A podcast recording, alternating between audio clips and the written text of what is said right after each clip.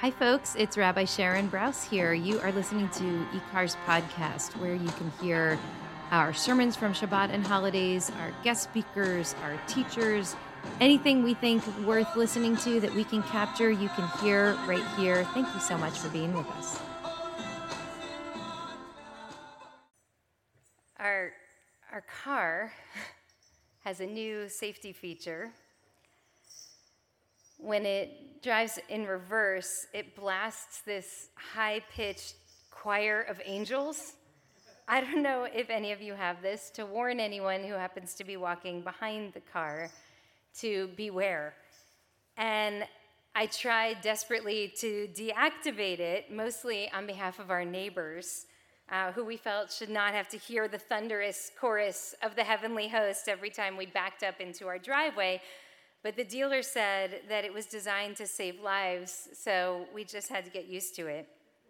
And I think now that it might be because I've been surrounded daily by the sounds of the heavenly chorus that I have lately been particularly attuned to angels, which is actually what I want to talk about with all of you tonight.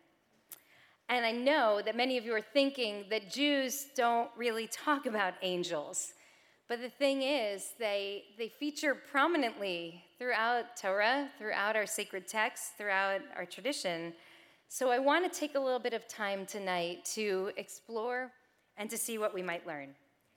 On Rosh Hashanah, just 10 days ago, we read two stories one on the first day, one on the second. Both of these were stories of Abraham from the book of Genesis. And in both of these stories, Abraham was called to do the unthinkable, to take the life of one of his beloved sons. And in both of those two stories, the course of events was turned not by man and not by God, but by an angel. So on the first day of Rosh Hashanah, you might remember Abraham banishes his son Ishmael and his wife Hagar and sends them out into the barren desert. And Hagar quickly falls into despair. She's certain that they're going to die, and she places the boy down and she starts to weep and to wail. She's broken. And then it is Malach Elohim, an angel of God, who appears before Hagar. Al tir'i, the angel says, don't be afraid. God has heard the boy's cries and he's going to survive. And in that moment, Hagar's eyes are opened, and miraculously, she sees a well of water that was actually just right in front of her. And, the rabbis ask, Did God place the well in that place in that moment? But no, they say, it was actually there all along, but in her grief, she was unable to see that the thing she needed most was actually right in front of her. Strengthened by the angel's promise, strengthened by the angel's presence, she was able to see what she couldn't see before.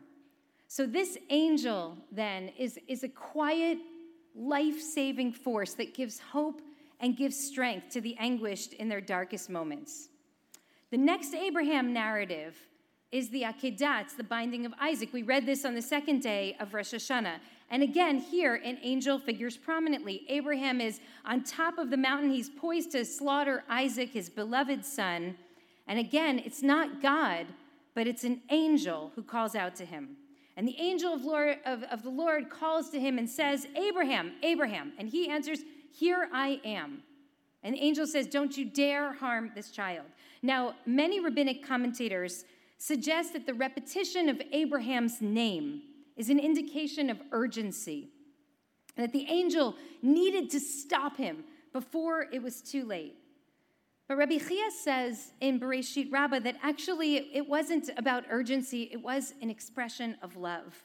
As in, I love you too much to watch you do this terrible thing, to watch you hurt someone you love. This angel, then, is one that comes to a person in his most desperate hour lovingly holding him to a higher standard than he even set for himself. And in that moment, you might remember Abraham looks up and he sees a ram that's caught in a thicket, and it occurs to him, uh, maybe I can offer God this ram instead of my son. It's an incredible act of chutzpah to give God a ram when God asks for a child. And yet, the angel's love somehow awakened Abraham's imagination. Before that, he thought there was simply no other choice. But now, suddenly, he sees what's possible before him. These angels, they give Hagar and they give Abraham hope. They help them find clarity. They awaken their moral imagination. In the Torah, angels are called melachim. They're called messengers. And it's said that every angel has a specific, particular mission, tasked with bringing a particular message to a particular person in a particular moment. So the three men that come to visit Abraham and Sarah are seen as three angels with three distinct messages. There's Raphael, the angel of healing, who's sent to support and comfort Abraham after his circumcision. There's Michael, who my brother was named after. This is the protector and the defender of Israel who came to tell Abraham and Sarah that they'd finally have a child. There's the mighty Gabriel himself, made of fire, who came in order to overturn Sodom and Gomorrah.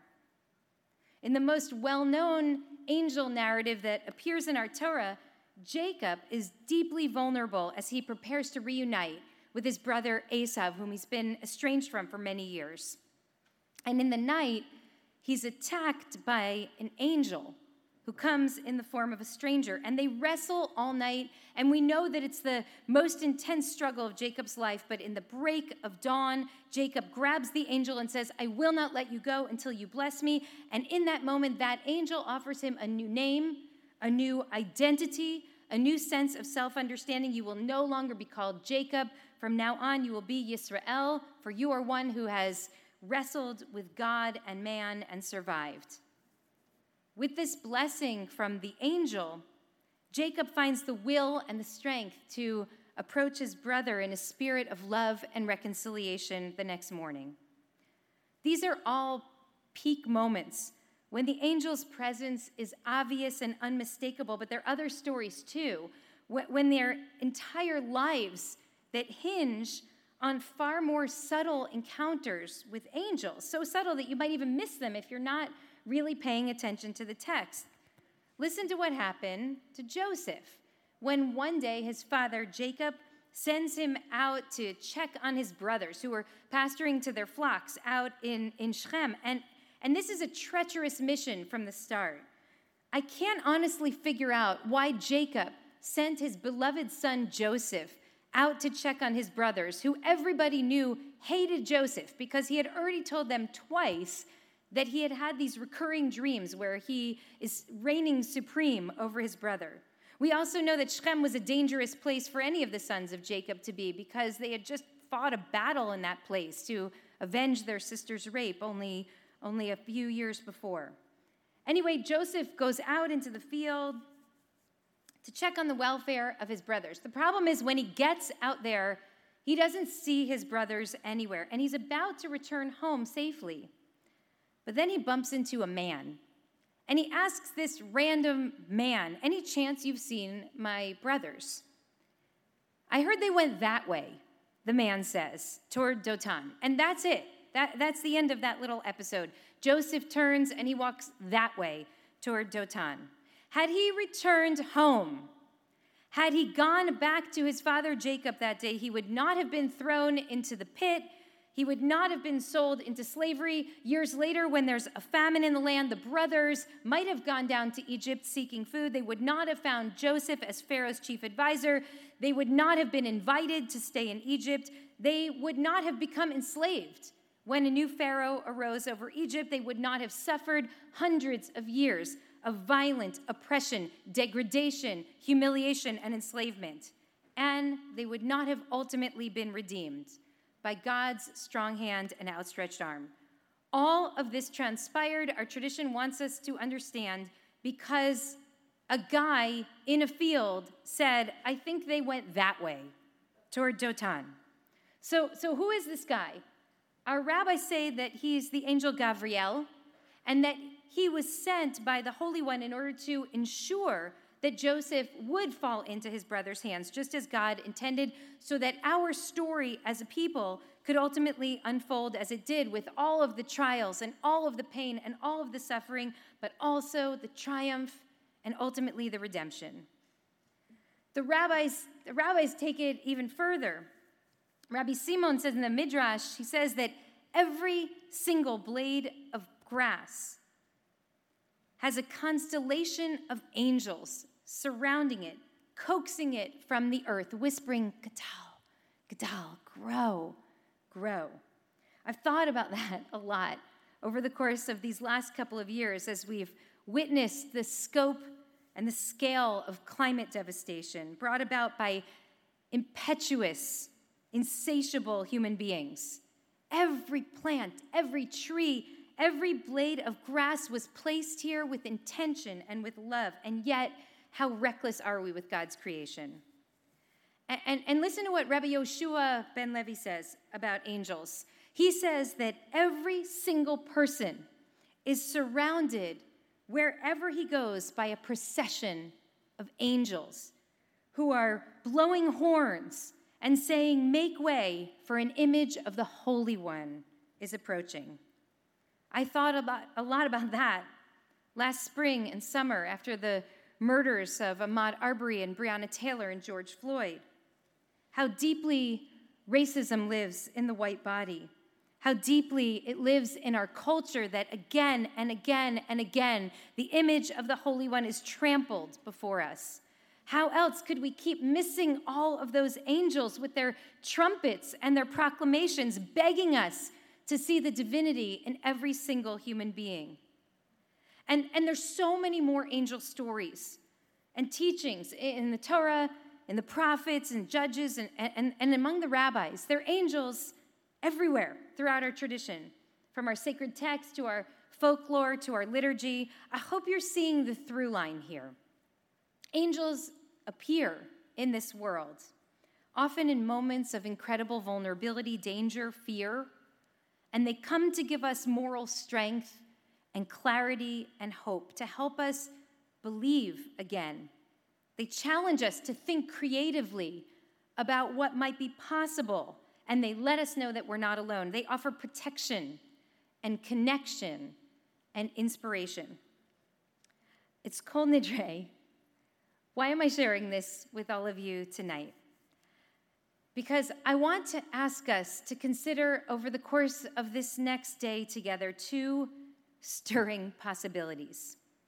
One, that there really are angels everywhere, not only back then, but also in our time, also now.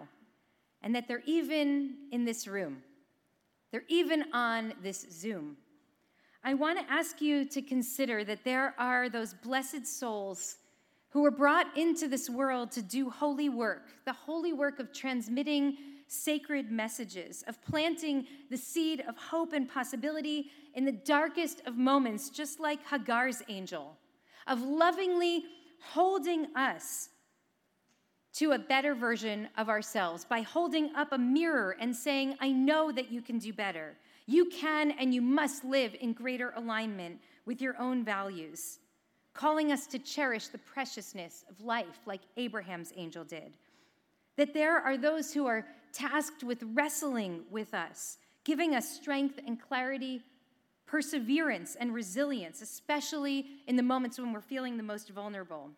And there are those whose sacred task is to gently, subtly point us in the right direction so that our stories can unfold with grace. There are God's angels everywhere, even here. And I know that you've encountered them. I know that you've encountered them in a quiet whisper, in a mysterious presence, I know you encountered an angel with the person who gave you a loan when you were desperate and then wouldn't let you repay it. I know you encountered an angel with the couple that calls you every Friday for three years just to check in after your son tragically died on a Friday. I know that you encountered an angel with the one who sat with you in the darkness, not to cheer you up, but just to be beside you. with the one who said your loved one's name at Kaddish when you couldn't make it to morning minyan, with the one who told you that her husband also has Parkinson's and she could help you make your way through the unknown, with the one who saw your beauty and your promise when you couldn't. I know you know that there are angels here too. You have all seen them. We have all seen them. The second thing that I want to ask you to consider tonight is that you may be one of them. A few years ago, our beloved Marta Kauffman gave an incredible speech when she won a Lifetime Achievement Humanitas Award, and she spoke that night about the imposter syndrome. And I'll never forget this. Imposter syndrome is when somebody thinks that she's a fraud, and she lives in fear of being exposed as a fraud day in and day out. It's paralyzing, it is debilitating, trust me. It leaves people who have it thinking that they don't deserve what they've got and that they fooled everyone in the world into thinking that they do. That night in that room, Marta Kauffman asked people to raise their hands if they'd ever experienced imposter syndrome. And in that room that night of brilliant, high achieving TV and film writers, I was a plus one. Um, almost every single person in the room raised their hand. It was right around this time that Andrew Solomon, who's a professor of psychology at Columbia University, wrote about the treacherous gap between public triumph and private despair, with the outer shell obscuring the real person, even to those with whom we have professed intimacy. We know that imposter syndrome can be not only painful, it can be fatal. In Jewish parlance, imposter syndrome is what we call the problem of Zusia. You probably heard about this at some point. Zusia, though he was a great rabbi, was afraid to die because he said he was ashamed to stand before God in judgment, having failed to live as deeply and faithfully as Abraham or Moses. And then his Rebbe tells him that actually he's got it wrong. That when he dies, God will not ask him, Why were you not Abraham? Why were you not Moses? God will only ask, Were you Zusia. Becoming ourselves, that is a spiritual imperative of the highest order for our own sakes and for the sake of the world, because our tradition insists that every single person is unique. That of the billions of people who are alive on this planet, there has never been, and there will never be another just like you, Kareem. That's it. Here you are, and it's only you. And it's also true about you, Sarah. And, and, it's also true about Lirona. It's true about every single one of us. That is an incredible claim. And, this summer, my, my, dear friend, Rabbi Shai Held, introduced me to the language of Rabbi, Rabbi Shlomo Wolbe, the great 20th century master of Musar. And here's what he said he said, I, with my unique combination of capabilities in this particular time and place, I am called to do what is undoubtedly a unique task before me. All of creation is waiting for me because I cannot trade my avodah, I cannot trade my core work with anyone else in the world. That is an incredibly daring theology. The idea that not only every angel, but every single person was brought into the world with some higher purpose. In the language of the Slonim Rebbe, it's a shlichut elyona, something only we can do. Yes, just like the angels, every one of us was also sent here on a particular mission. Each one of us, messengers of the Holy One. I only wish that we could hear that. We inflict so much pain on ourselves because we don't believe that our voice will matter. We think someone else will be better qualified. We're afraid. We're distracted. We're really busy. We have these devices attached to our bodies. I think that might ultimately be the work of Yom Kippur to peel away those protective layers around the heart that keep us from seeing who we really are and who we're actually called to be, so that when the moment arises, we will be ready to step up. There's a Mishnah that I have shared with this community many, many times. This is a text that absolutely changed my life when I encountered it. and changed my understanding of love, of human suffering, of the power of community. You may have heard me share this before. This Mishnah teaches that in temple times, thousands of people would converge on the Temple Mount for pilgrimage, and all of them would enter the courtyard in one seamless mass. They would enter, they would circle around the perimeter to the right and then they'd make their way out the very same door that they came in. But someone who's suffering, someone who's brokenhearted, someone who's lonely, someone who's grieving, someone who's sick, mi she'era'o davar, someone to whom something awful happens. That person has to show up too. That person shows up through the same doorway that everyone else entered, but when she walks in, she turns to the left instead of the right. And she has to walk her way around that circle, but in the opposite direction. I just want you to think about that for a moment. When we're suffering, when our loved ones are hovering between life and death, when our lives are encased in darkness, when every instinct we have is to isolate, because who would understand our pain anyway? We are called to show up, we're called to walk against the grain. And now imagine this you're on pilgrimage. You have saved up, you have planned, you have made reservations, you've waited for this holy moment. It might be the spiritual highlight of your life going to Jerusalem for the pilgrimage. And then here you are making your way around the courtyard, and this miskin, this, this broken guy, is walking toward you. And all you want to do is avert your eyes because you're on a spiritual quest, but you're not allowed to. You're not allowed to. Every single person who passes by someone with a broken heart walking in the other direction is obligated to ask two simple words Malach. Malach. What's going on with you? Where is your pain? Tell me, tell me about your heartache. And this person, this person who's suffering would answer, I'm afraid, I am bereft, I am shattered. And then words of comfort are offered consolation, presence, love. I see you, each of them would say, You are not alone.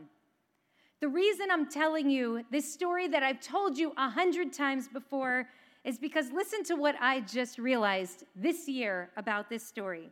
This question, the question that we are called to ask one another, ma lach, that is precisely the question that the angel asked Hagar that day that the angel found Hagar weeping and wailing in the desert sun. Ma lach, Hagar. Tell me about your pain, Hagar.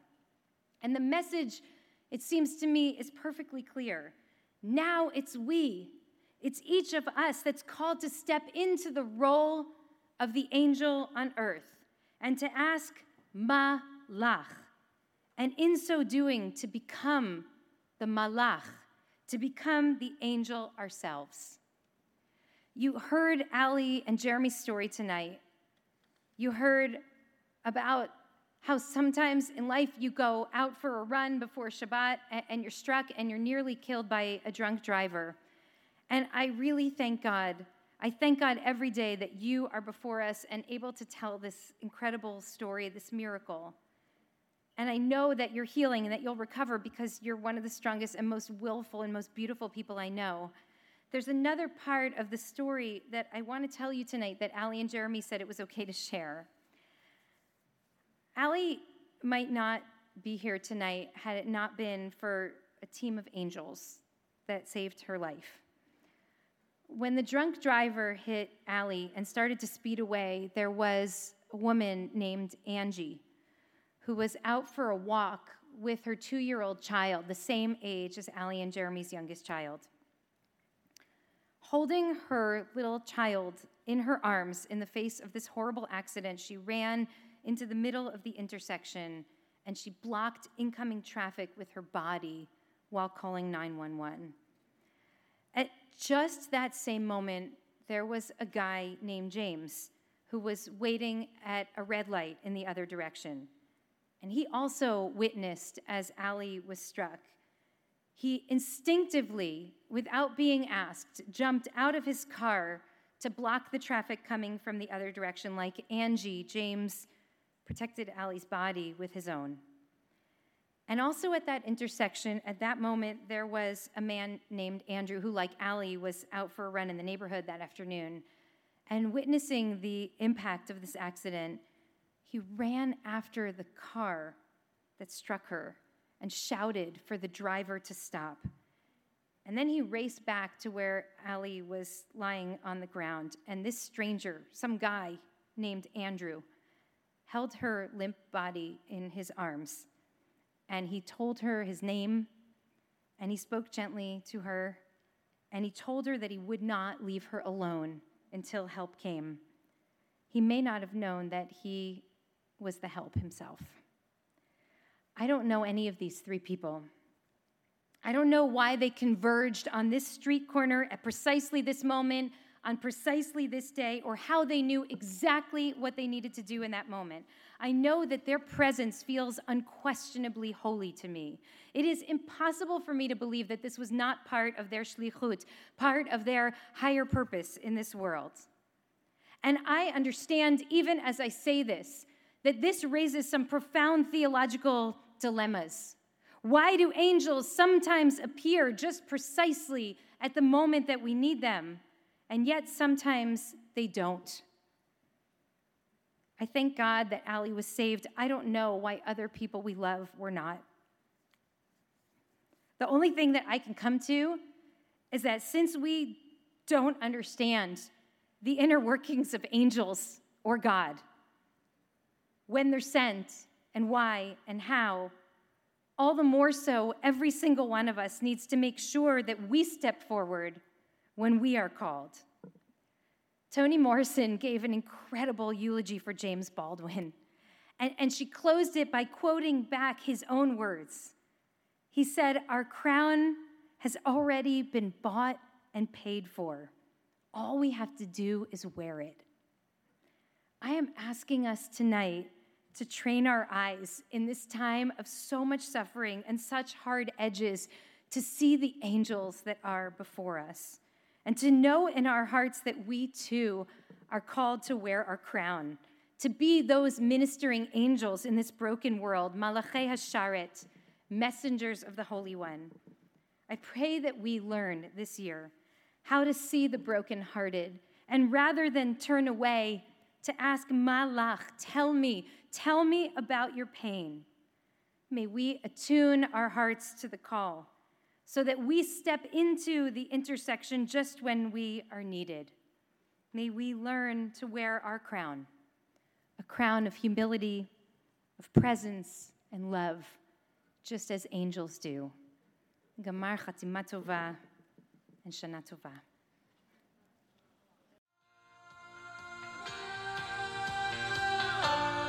Hi, it's Mayim Bialik, actor, neuroscientist, IKAR member, and lover of all things Jewish. Do you like what you're listening to? Please consider donating to IKAR so that we can continue creating more podcasts and fulfilling our mission of harnessing untapped energy in the Jewish community to reanimate Jewish life, embody moral courage, nurture the spirit, and work to decipher what it means to be a human being in the world today. Why don't you visit our website at ikar-la.org and give today?